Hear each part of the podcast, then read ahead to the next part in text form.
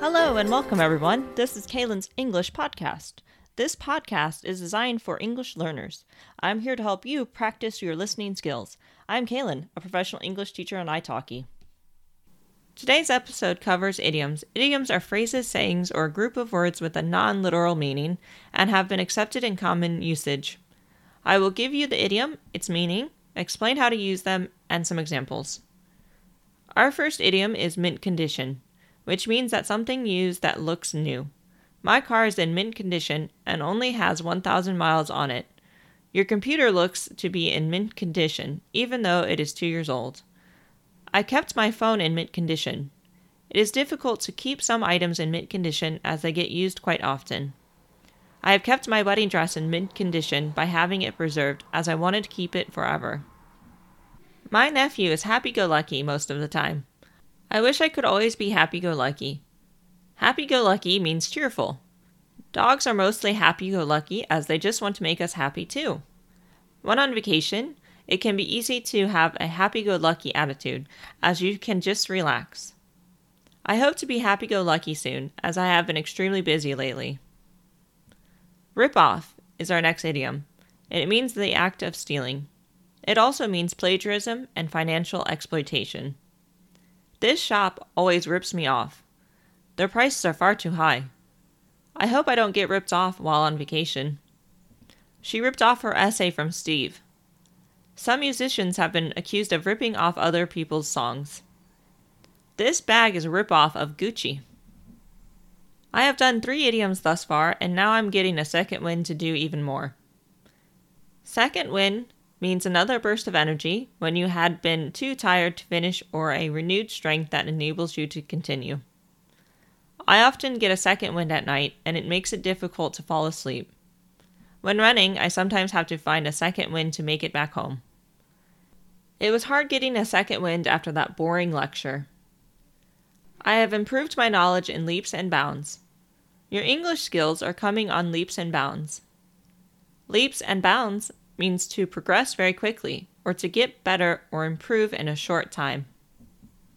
My dog has grown leaps and bounds. He is seventy-six pounds already. My garden is growing in leaps and bounds. Her writing skills have increased by leaps and bounds. I'm going to chew the fat with my former boss later. We have been chewing the fat for a while as it is dark outside already. Chew the fat means to have a friendly, informal conversation for a long period of time. Usually this involves gossip. It is easy to just chew the fat with many of my friends, especially if I have not seen them in a while. They sure are chewing the fat. The cafe is closing soon, and they have been here since it opened. Let's chew the fat later after work. Out of the fire and into the frying pan is our next idiom, and it means that a situation is going from bad or difficult into an even worse one. She came out of the fire and into the frying pan when she decided to take on more work. I lost my job and now my car broke down. I have come out of the fire and into the frying pan. Your goose is cooked means that a person's actions have been discovered and that he or she is in trouble. Your goose is cooked. Mom found out that you threw a party while she was gone. His goose was cooked when they found the evidence in his car. Her goose was cooked when they viewed the C C T V footage.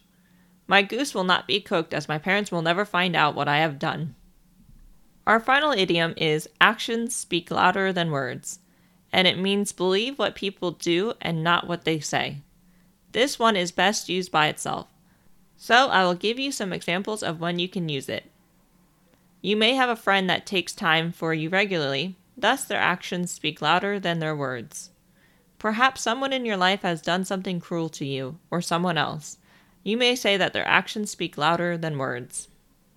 Before I end this episode, here are the idioms once more.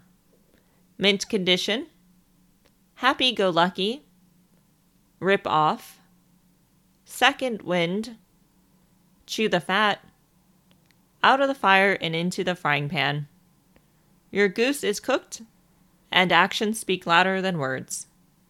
Now go chew the fat with your friends in English and have a good evening. That is all I have for you today. I hope you enjoyed. If you'd like more content, then please subscribe to this podcast. You can also support me on Patreon. Find me by typing in Kaylin Teacher. On Patreon, you can gain early access to the podcast and transcriptions. Follow me on Twitter and Instagram at Kaylin underscore teacher. Thank you for listening. I hope you all have a great day. Until next time, bye!